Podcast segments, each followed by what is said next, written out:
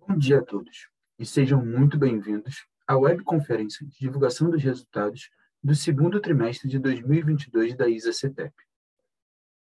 Estão participando da webconferência o Rui Chamas, diretor-presidente da ISA-CETEP, junto com Carisa Portela Cristal, diretora financeira e de relações com investidores, e demais diretores da companhia. Informamos que esta videoconferência está sendo gravada e será disponibilizada no site de RI da companhia, onde se encontra disponível a respectiva apresentação e também a apresentação em inglês. Destaco que para quem precisar de tradução simultânea, temos essa ferramenta disponível no ícone do globo escrito Interpretation, localizado no centro inferior da tela. Ao selecioná-lo, escolha o seu idioma de preferência, português ou inglês, e para aqueles ouvindo a videoconferência em inglês, a opção de silenciar o áudio original em português, clicando em Mute Original Audio.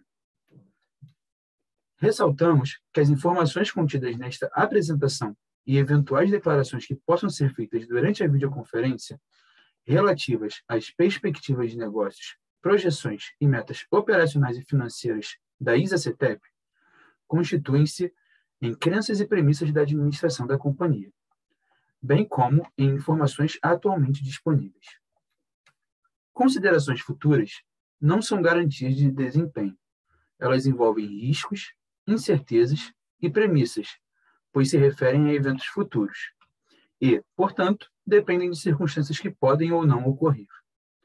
Investidores devem compreender que condições econômicas gerais, condições de mercado e outros fatores operacionais podem afetar o desempenho futuro da ISA-CETEP e conduzir a resultados que diferem materialmente daqueles expressos em tais considerações futuras. Após a apresentação, que será conduzida pela companhia, teremos a sessão de perguntas e respostas. As perguntas devem ser enviadas por meio do ícone de Q&A, no botão inferior de sua tela. Por padrão da dinâmica, pedimos que se identifiquem ao enviar as perguntas, que serão lidas pelo operador em voz alta. Agora, gostaria de passar a palavra para Rui Chamas, diretor-presidente da companhia, para iniciarmos a nossa apresentação. Senhor Rui, pode prosseguir, por favor.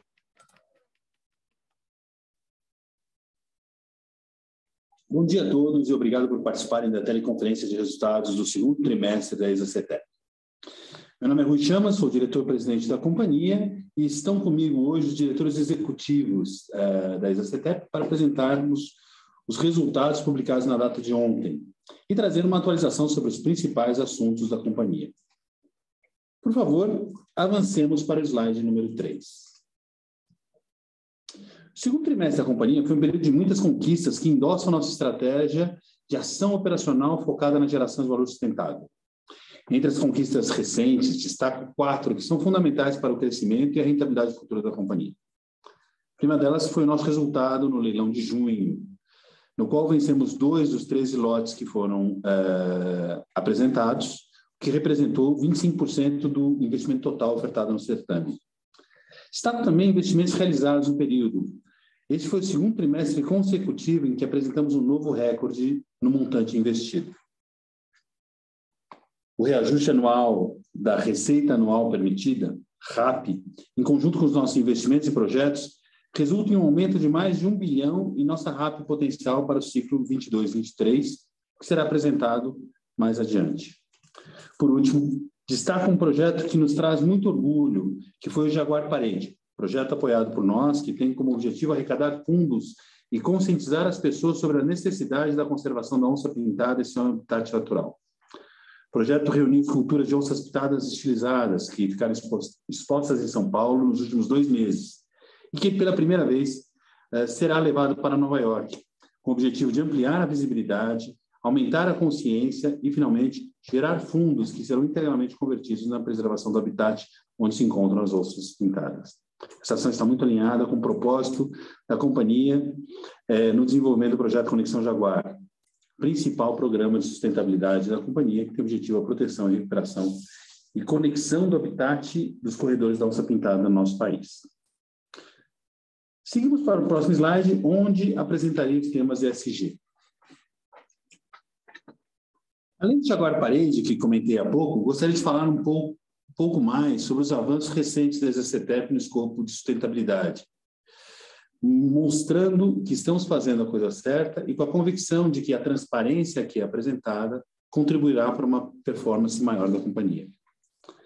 Recentemente, a companhia passou a integrar a, a carteira de sustentabilidade do Financial Times Sustainability Index, FTSE for Good, um dos importantes índices internacionais de sustentabilidade que é aferido pelo Financial Times Stock Exchange, índice composto por companhias de capital aberto comprometidas com esse critério.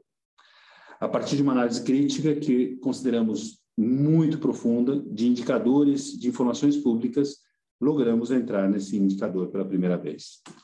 Também seguimos com evolução no âmbito social da companhia. Somos a empresa no setor elétrico com maior participação de mulheres nos cargos de diretoria, 60%. Também passamos a reportar o número de mulheres nos, nos cargos de liderança, onde temos 19%, e no quadro total, onde temos 15% de diversidade é, assinalada. Como podemos ver, intensificamos o ritmo de treinamento sobre políticas e procedimentos anticorrupção no primeiro semestre de 22 e já praticamente atingimos a totalidade dos integrantes da companhia, com antecedência ainda maior do que 21. Passemos ao slide número 5. Reforçando nossa agenda de transparência e compromisso na geração de valor sustentável, iniciaremos a divulgação dos indicadores ambientais, sociais e governança da companhia, junto com os nossos resultados.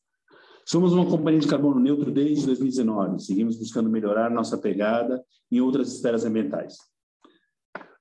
Apesar do aumento na energia consumida nas nossas instalações e escritórios, com o retorno ao trabalho e crescimento da companhia no mês de maio, é, observamos uma redução no consumo de água no mesmo período.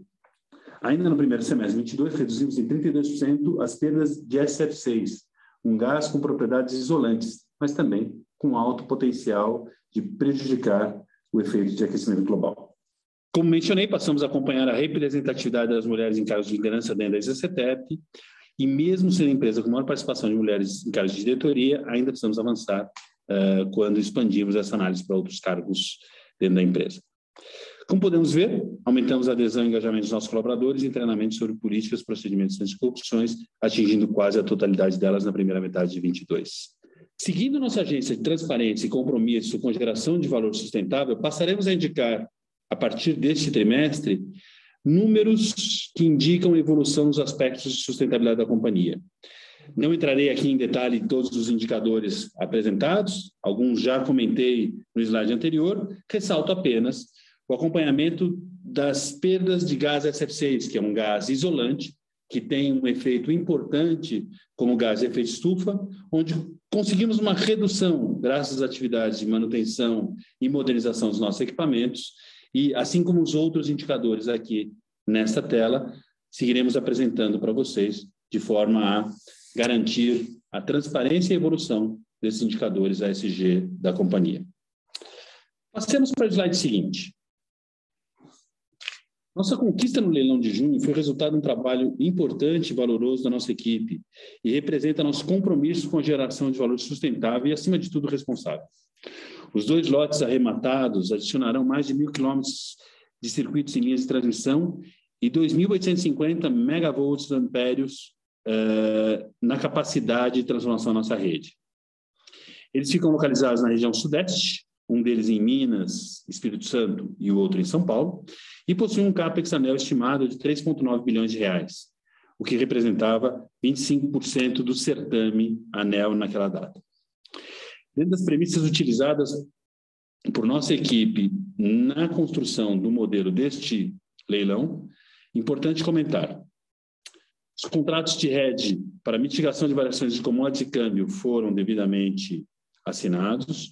A possibilidade de redução em relação ao CAPEX anel, nosso track record mostrou uma redução histórica de 24%. Existe a possibilidade de antecipação em relação ao, ao prazo anel. A nossa história mostra uma redução de aproximadamente cinco meses.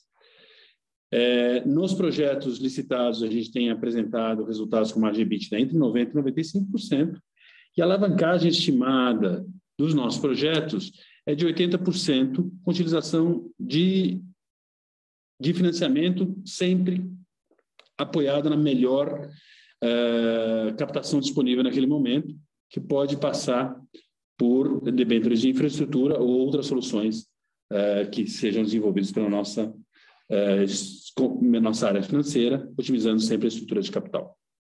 Vale lembrar que a maior parte do investimento nos projetos Greenfield se dá no terceiro ano de construção, e com isso devemos ter uma curva de desembolso de aproximadamente 15% em 23, 30% em 24, 50% em 25, faltando apenas um valor residual para 26. Recentemente batizamos os dois lotes vencidos como Piraquê para o lote número 3 e o projeto Jacarandá para o lote número 6. O projeto Piraquê se encontra entre Minas e Espírito Santo, uma RAP potencial de 286 milhões, um CAPEX anel de 3,7 bilhões, prazo máximo de energização de 60 meses. Importante lembrar que esse é um projeto que o contrato prevê a possibilidade de antecipação com antecipação da RAP. Já o projeto Jacarandá, que é o lote 6, fica no estado de São Paulo, possui uma RAP potencial de 13 milhões, um CAPEX anel de 232 milhões, e por ser um projeto menor, adotará o regime fiscal de lucro presumido. Ele será alocado dentro da interligação elétrica Tibagi, que é uma, uma SPE já existente, e o prazo de energização é de 42 meses e não prevê a possibilidade de antecipação. Passemos agora ao slide 7. Os projetos Piraquê e Jacarandá, arrematados no leilão de junho, corroboram nossa trajetória de crescimento traçada nos últimos anos. E quando forem energizados, aumentarão nossa RAP em 6%, ao mesmo passo que aumentarão nossa estrutura operacional com mais de mil quilômetros de linha, três novas subestações e, como mencionei antes, 2.850 megavolts amperes de capacidade de transformação. Passemos ao slide seguinte para falar dos nossos investimentos no período. O gráfico da esquerda mostra a evolução dos nossos investimentos em projetos Greenfield e reforço melhorias. E neles podemos observar que seguimos crescendo o ritmo dos nossos investimentos nessas duas frentes, que vão se traduzir em aumentos de receitas e margens assim que os projetos forem energizados. No segundo trimestre, o crescimento foi de 39%, e os investimentos acumulou na primeira metade do ano 70% do total que foi investido no ano passado. Além dos investimentos em projetos Greenfield, através dos quais buscamos o crescimento da companhia com novas concessões licitadas, investimos cada vez mais na modernização e expansão da capacidade dos ativos existentes, em especial no estado de São Paulo, com projetos de reforço e melhorias. Quando olhamos o gráfico da direita, podemos ver um histórico um pouco mais longo de investimentos em reforço e melhorias. Nos últimos três anos, cresceram uma média de 66% ao ano. Em 2002, 2022, já investimos 324 milhões nessa rúbrica. Isso representa um crescimento de 136% contra o mesmo período de 21 e é 40% maior do que investido em 2020. Os investimentos em reforço e melhorias, eles são permitidos no nosso contrato de concessão renovada, que é o contrato número 59 no Estado de São Paulo, mediante resoluções autorizativas e, além de remunerados por RAP adicional, podem permitir uma otimização dos nossos custos de operação e manutenção. Passemos ao slide 9 para atualização dos projetos Greenfield. Como já anunciamos, é, este ano, em 2022, já energizamos três projetos é, que estavam em construção. Aimorés, Três Lagoas e Paraguaçu. Paraguaçu, anunciado anteontem, Aimorés e Paraguaçu projetos em parceria com Taesa. Nossa estimativa é a energização de seis projetos ao longo de 2022. O total dos seis projetos incrementará nossa RAP em mais de 420 milhões. Como vocês podem ver no gráfico acima, além das três energizações já comentadas, é, teremos mais três projetos previstos para esse ano, um em parceria com a Taesa, projeto Ivaí, e dois projetos 100% da ESA-CETEP, projeto Itaúnas e Biguaçu. Adicionalmente, temos mais dois projetos arrematados no final de 19, Triângulo Mineiro e Minuano, que entram em fase de investimento mais intensiva, resultando no aumento dos investimentos, é, como vimos no slide anterior. Passemos ao slide seguinte para falarmos da atualização da RAP para o ciclo 22-23. No início do mês de julho, a ANEL publicou a Resolução Homologatória 3067, que definiu as novas receitas para a ISA-CETEP no ciclo 22-23 válidos entre julho de 22 e junho de 23. O gráfico da esquerda mostra os fatores que impulsionaram a nossa RAP potencial para mais de 4 bilhões. Os principais efeitos positivos foram a atualização dos contratos pela inflação, a entrada em operação de novos projetos de reforço melhorias, a recomposição parcial da RBSE e a RAP potencial dos dois notes que vencemos em junho e que será considerada uh, de fato quando esses forem legislados. Após essas atualizações, a composição da nossa RAP potencial passa a ser representada por 60% da receita proveniente do nosso contrato renovado, o contrato 59, 23 por contratos licitados em operação e 17 que são contratos licitados que entrarão em operação nos próximos anos. Passo agora a palavra para Carissa Portela Cristal, nossa diretora executiva financeira de Relações com Investidores, que explicará os detalhes dos resultados financeiros do segundo trimestre de 22. Carisa, por favor, é com você. Obrigada, Rui. Bom dia a todos. Começo a minha apresentação no slide 11. Neste trimestre, a atualização positiva do IPCA sobre a RAP, do ciclo 21-22, a entrar na operação de projetos de reforços e melhorias, bem como os de Greenfield, e menor valor das parcelas de ajuste, todos estes itens relacionados à nossa operação recorrente compensaram parte importante do impacto do reperfilamento da RBSE. Tema este que já estamos comentando desde o ano passado e que impacta os ciclos tarifários 21-22 e 22-23. Com isso, a nossa receita líquida do período totalizou 733 milhões. De modo que, se olharmos no gráfico da receita líquida, é possível notar que a receita ex-RBC segue crescendo nos períodos. Vale comentar que a nossa busca contínua por eficiência e gestão de gastos permitiu que o PMSO do segundo trimestre de 22 apresentasse crescimento de 9%, o que é inferior à inflação do período, na qual o IPCA foi de 11,9% de modo que o EBITDA totalizou 555 milhões no segundo trimestre de 22, com uma, com uma redução de 12% em relação ao mesmo período de 21, e margem EBITDA que totalizou 75,7%. Durante este trimestre, o lucro líquido da ISA-CETEP também foi afetado pelo aumento das despesas financeiras decorrente das mudanças no cenário macroeconômico, com elevação dos indicadores aos quais as nossas dívidas estão referenciadas. O ajuste do ciclo da RAP 22-23, comentado pelo Rui, que será percebido a partir de julho 23, teve um acréscimo de 664 milhões para projetos em operação e contempla, dentre outros, a recomposição da inflação do dos últimos 12 meses, fato que fará frente às variações financeiras do período. Com isso, encerramos o trimestre com um lucro líquido de 74 milhões. Podemos passar agora para o slide 12. Neste slide, trago uma foto do endividamento da companhia. Encerramos o segundo trimestre de 22 com uma dívida bruta de 8 bilhões, sendo 200 milhões maior que o registrado no, no trimestre anterior. O crescimento mencionado é explicado principalmente pela correção dos saldos de dívida pelos indicadores macroeconômicos, aos quais a nossa dívida está indexada, sendo concentração IPCA e CDI. Em abril deste ano, concluímos a nossa 12ª emissão de debêntures no montante de 700 milhões, cujos recursos foram aplicados na recomposição do caixa para fazer frente ao crescimento do volume de investimentos e à liquidação de dívida vencida no período.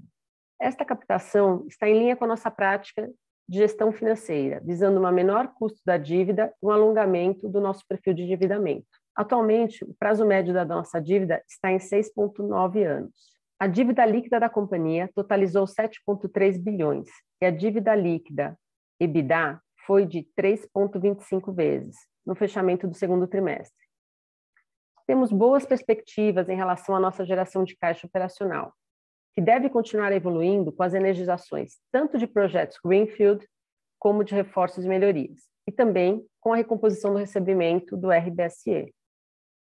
A companhia segue sempre avaliando a atual estrutura de capital e oportunidade de crescimento, com o objetivo de maximizar a geração de valor aos acionistas. Encerro aqui a minha apresentação e devolvo a palavra ao Rui. Obrigado, Carisa. Eu agradeço o interesse de vocês eh, na apresentação de resultados do segundo trimestre da ISACETEP, reforçando a nossa estratégia e os valores da companhia.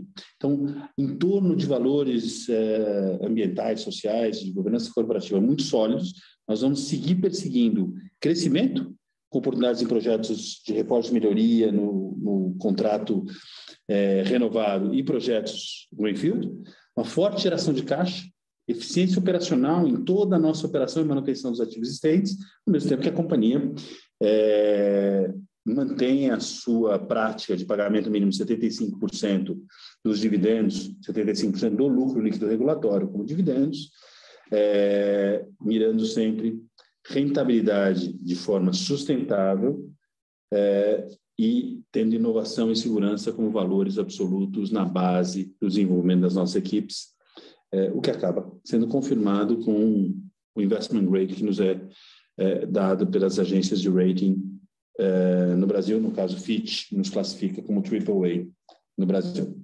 Então, agradeço mais uma vez a atenção de todos e, junto com a nossa equipe, a gente está à disposição para começarmos a sessão de perguntas e respostas.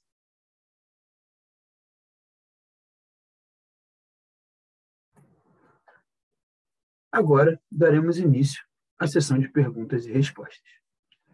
Pedimos, por gentileza, que se identifiquem e façam todas as perguntas de uma única vez, aguardando a resposta da companhia.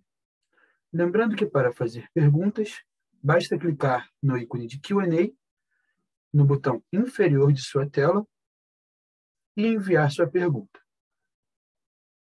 A nossa primeira pergunta é do investidor Arthur Sales, que é a seguinte: Bom dia. Em face às questões do RBSE, reperfilamento e questionamento do cálculo pelo ANEL, como ficam os dividendos para 2022? Bom dia, Arthur. Obrigado pela sua pergunta. É, acho que aqui o que a gente tem para comentar de, de muito importante aqui, né? Que o reperfilamento do RBSE quando a gente olha lá a nota técnica 68, que traz o reperfilamento, de verdade, ele reconhece um direito da companhia, que agrega no nosso fluxo de caixa 1.800. E o que ele faz é postergar esses pagamentos. Então, quando a gente olha isso, o que a gente percebe é um impacto positivo né, para o resultado da companhia, que, é, que terá reflexo positivo também no pagamento dos dividendos mas isso seguindo o fluxo previsto para o recebimento do RBSE. De forma que a companhia vai manter né, a nossa prática de distribuição de dividendos de no mínimo 75% do lucro líquido regulatório. Obrigado pela resposta. A nossa próxima pergunta vem do investidor Fernando RAS. Por gentileza, poderiam explicar melhor qual o objetivo da renegociação de covenantes das debêntures que foi efetivado recentemente? Oi, Fernando, obrigado também pela sua pergunta. É, realmente, como alguns que acompanham o mercado já sabem, a companhia recentemente, para ser mais exata, na última semana, nós tivemos êxito numa renegociação de covenant da nossa debenture da quinta emissão. Essa renegociação, né, esse waiver, teve como foco principal um alinhamento com a nossa estratégia de crescimento. Para quem estava acompanhando um pouquinho mais de perto, o, o que nós estamos solicitando aí nessa renegociação é que a companhia, quando tiver um investimento relevante, né, com acima de um equity value pré-estabelecido, tenha aí sim uma, um espaço maior, uma flexibilização nos, nos, seus, no, nos seus covenants, certo? Nos, nas nossas obrigações financeiras. Isso, então, está muito alinhado com a aquisição de um novo negócio, o qual já vai chegar gerando uma receita para a companhia. Então, é, é que aqui acho que é para que a gente tenha um cenário. A companhia não está em nenhum momento de dificuldade ou, uma, ou prevê uma sobrealavancagem. O que nós queremos mesmo é ter possibilidade de estar apto a participar de qualquer negócio, qualquer oportunidade de M&A que a gente tenha, tenha em vista. Importante dizer também que esse, essa flexibilização nos covenants, ela tem uma janela prevista, de forma que ela vai retornar né, de, em degraus, com o passar do tempo, ao seu, ao seu estado original. Obrigado pela resposta. A nossa próxima pergunta vem do analista Bayside, Fábio Guiobi. São três perguntas, iremos lê-las agora. A primeira pergunta seria: Eu gostaria de saber qual foi o principal motivo da redução do EBITDA e do lucro frente ao primeiro semestre de 2021. A segunda pergunta: Como será a distribuição de proventos para o segundo semestre 22? A distribuição ainda será 75% do lucro líquido? E a terceira pergunta: qual é a previsão de redução da dívida líquida para o segundo semestre 22 e primeiro semestre 23? E como ficará a alavancagem?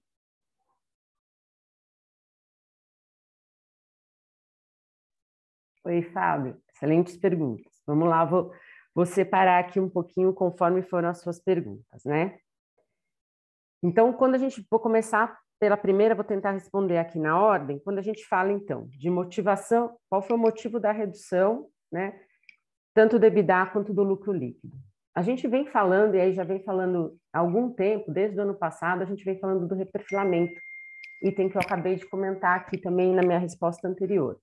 Que teve esse reperfilamento, teve o quê, né? Na verdade, ele reconhece um direito da companhia de uma atualização dos nossos valores a receber de RBSE que, estavam, que estava represada, e ao mesmo tempo que a ANEL faz isso, ela posterga os pagamentos. Então, ela faz uma, eu diria que uma, né, um vale ali nos pagamentos, postergando ele por, por 24 meses. Esse, esse reperfilamento ele começou a ter impacto a partir de quando? A partir de julho de 21. Agora, a partir de julho 22, se vocês lembrarem ali de um gráfico que o Rui mostra na apresentação, que fala da nossa RAP, né, que tem um ajuste de ciclo, que vai entrar em vigor a partir de 22, 23, vocês vão ver que tem uma coluninha de uns 209 milhões, onde, de fato, já prevê uma recomposição de parte desse RBSE, mas isso vai acontecer a partir de julho 23. Então, quando a gente olha esses últimos 12 meses, de fato, teve uma redução significativa dos valores a receber de RBSE. E quando a gente compara com o mesmo período de 21, lá ainda tínhamos o recebimento de RBSE. Então, esse é um dos principais motivos que a gente vê uma, uma redução no RBSE e no lucro líquido da companhia nesse, nesse, neste trimestre em relação ao mesmo período do ano anterior. Ademais disso, quando a gente fala principalmente de lucro líquido, teve um forte impacto do, no, da despesa financeira. Isso porque, ainda que a, o nível de, de endividamento nesse semestre esteja muito similar ao final do ano passado, os índices, né, os índices macroeconômicos aos, quais a nossa dívida está atrelado, sendo principalmente IPCA e CDI, tiveram um crescimento no período, e isso gerou maior despesa financeira para a companhia. Então, esses são os dois motivos da gente ter aí uma redução nos resultados. Quando a gente vai para a sua pergunta de proventos, do segundo semestre e do primeiro trimestre de, de 23, o que eu acho que eu vou retomar ali a minha, a, né, um pouquinho do que a gente falou. A companhia mantém a prática de pagamento de dividendos de 75, de no mínimo 75% do lucro líquido regulatório. Vale lembrar que na nossa prática a gente não tem uma previsão de cronograma, né? Então, a gente não está fazendo, por enquanto, nenhuma divulgação, nenhuma proposta, mas vamos fazer até o fim do ano seguindo essa prática, tá bom? Acho que a sua última pergunta era aqui, se eu não me perdi, em relação. Opa, a alavancagem, certo? Então, quando a gente olha a, a nossa dívida, e aí tem no, no slide da, da nossa apresentação, se eu não me engano, slide 12, a gente mostra ali o cronograma de pagamento de dividendo, de cronograma de pagamento de, e amortização das nossas dívidas. Então, a gente pode perceber que nos anos 22 e 23, a, o nível de pagamento continua muito, muito em linha com que a, com, com que a gente tinha previsto. Então, não tem nenhum forte desembolso nesse período. Vale lembrar que, como eu comentei há pouco, a gente começa a ter a recomposição do RBSE, né? Então, a partir de julho de 23, a gente já tem recomposição do RBSE, né? E a partir a partir de julho 22, perdão, e a partir de julho 23 a gente retoma os patamares regulares de RBSE, o que vai melhorar, então, o nosso EBITDA, tirando um pouco da pressão também da alavancagem que, que a gente tem aqui hoje. Ademais, a companhia está também no momento de crescimento e de fortes investimentos. Isso é importante a gente comentar, né? Que tudo isso está muito em linha com a nossa momento de crescimento da companhia. Como a gente tem comentado e o Rui bem destacou na sua fala, nós estamos no, pelo segundo trimestre consecutivo recorde de investimentos. Então, acho que é isso um pouquinho do que a gente pode esperar aqui para os próximos trimestres.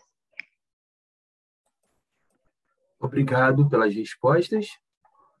A nossa próxima pergunta vem do investidor Antônio Rodrigues, que é a seguinte: Qual a justificativa para um aumento tão relevante da despesa financeira da companhia do primeiro T 22 para o segundo trimestre de 22? Dívida bruta ficou flat, IPCA caiu e despesa financeira subiu muito mais do que deveria ter subido unicamente pela Selic.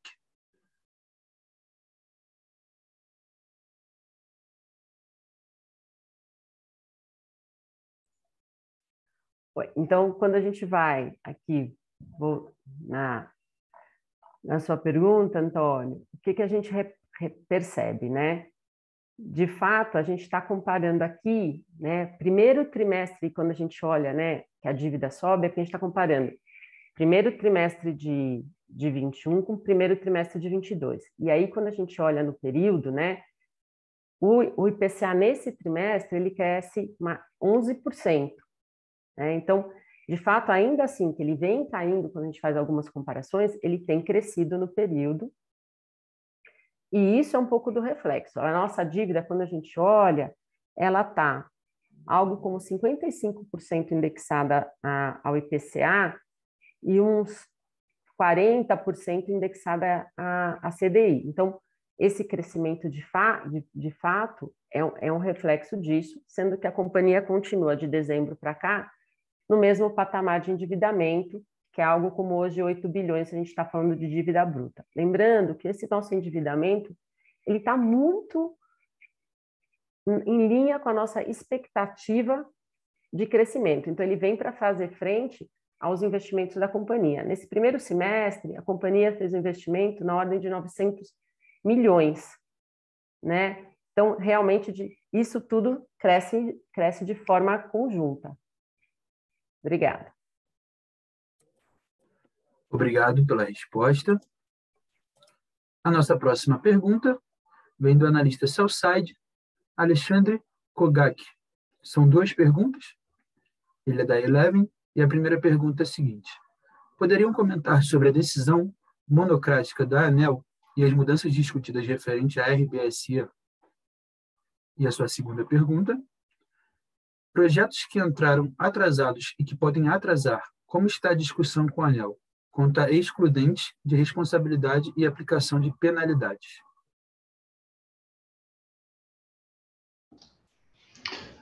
Obrigado pelas duas perguntas. É, começo com a questão do RBSE e, e, o tema da decisão monocrática. A decisão monocrática não é prevista no regulamento da ANEL. A decisão que foi proferida, que suspendia a resolução homologatória de 2017 ela, ela se encontra suspensa e a gente entende que ela deva prosperar. As discussões na RBSE, elas passaram um primeiro momento em que houve uma certa perturbação, elas voltam a, a, um, a um tratamento adequado. Temos nos colocado junto à agência, de forma pública, de que o RBSE, em 2021, foi definido no seu reperfilamento com uma decisão em segunda instância favorável às transmissoras, não cabe na ANEL decisão em terceira instância, não existe isso, portanto, o que está julgado não deveria ser alterado. É, esse tema deve avançar agora para a deliberação é, da agência. Acreditamos que eles vão tomar as boas decisões respeitando é, os regulamentos e a lei. Quanto aos projetos atrasados ou potencialmente atrasados e a questão de excludente de responsabilidade, é, o que nós temos é, interagido com o regulador sobre isso é, é apresentar os elementos, caso existam, é, em especial questões ligadas a fatos de força maior e a própria pandemia, para que eles definam a dosimetria adequada é, que seria aplicada aos projetos. Nós não acreditamos que alguma penalidade muito relevante seja aplicada em projetos que, que possam é, estar atrasados e, de qualquer maneira, a, a, rentabilidade dos projetos seguem alinhados com as nossas expectativas e com os nossos casos de negócio. Obrigado pela resposta. A nossa próxima pergunta vem do investidor Paulo Sérgio, que seria a seguinte: Bom dia. Parabéns pela aquisição no último leilão. Vejo um futuro promissor. Pergunto se a emissão de debêntures e, consequentemente, seu pagamento pode atrapalhar o, des o desempenho e qual o impacto no resultado futuro. Olá, Paulo. É, obrigada pela sua pergunta. Uh, deixa eu explicar um pouquinho como que a gente se prepara para os leilões. Né? A gente uh, faz todo um plano de negócio que considera as cotações com fornecedores, os nossos projetos, né? tudo que a gente vai investir, tanto na parte pré-operacional quanto o que a gente vai gastar para fazer operação e manutenção depois que entrar em operação. Mas não só isso, a gente também considera todos os recursos que vão ter que ser necessários para financiar isso, sejam de terceiros quanto de capital próprio. Né? Então, você questiona sobre a emissão de debêntures, é, nesse plano de negócio, a gente já considera o que, que, seria o volume de captação de dívida, seja via debêntures ou outras linhas de créditos que se mostrem atrativas no momento da captação, e também o cronograma de pagamento de acordo com o histórico e características dessas linhas de crédito uh, disponíveis. Então, isso tudo entra no plano de negócio que subsidi, é, dá o subsídio para as nossas decisões de lance no leilão. Então, com o resultado que a gente teve nesse último leilão, a gente estima uma taxa de rentabilidade real superior a dois dígitos, por exemplo, para o acionista, tá? Então, isso significa que sim, vai ter um impacto de geração de valor é, nos resultados futuros. Obrigado pela resposta. A nossa próxima pergunta vem do investidor Gustavo Roberto Correia, que é a seguinte: Bom dia. Qual o valor de reforços e melhorias autorizados pela ANEL e ainda não implantados? Bom dia, Gustavo. Obrigado pela pergunta. Eh, a companhia, neste momento, tem 3,9 eh, bilhões de projetos de reforços e melhorias autorizados, dos quais, entre o ano 2022 e 2026, vamos executar 3,6 bilhões. Obrigado, Gustavo. Obrigado pela resposta. A nossa próxima pergunta vem do investidor Antônio Moraes, que é a seguinte: com relação à parte da CEMIG, com relação à Taesa, visto que a ISA é comprador preferencial, vocês têm alguma novidade? A ISA tem interesse nessa parte da Taesa? Antônio, obrigado pela pergunta. É, esse é um tema recorrente. Eu gostaria de reforçar que a ISA é a empresa controladora da ISA-CETEP. Então, a relação é, com o CEMIG é do nosso controlador. É público de que a ISA tem um, um direito de preferência por acordo de acionistas caso um dia é, a participação da CEMIG seja alienada, mas esse é um tema que foge ao domínio da, da administração da ISA-CETEP a pergunta deveria ser feita ao nosso controlador. Obrigado pela pergunta novamente. Desculpa não ter uma resposta precisa, não não está no nosso escopo. Obrigado pela resposta. Lembrando que para fazer perguntas, orientamos que sejam enviadas via ícone de Q&A no botão inferior de sua tela.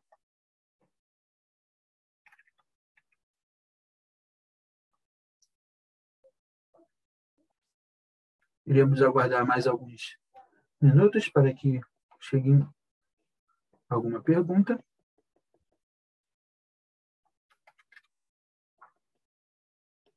Não havendo mais perguntas, agora então encerramos a sessão de perguntas e respostas.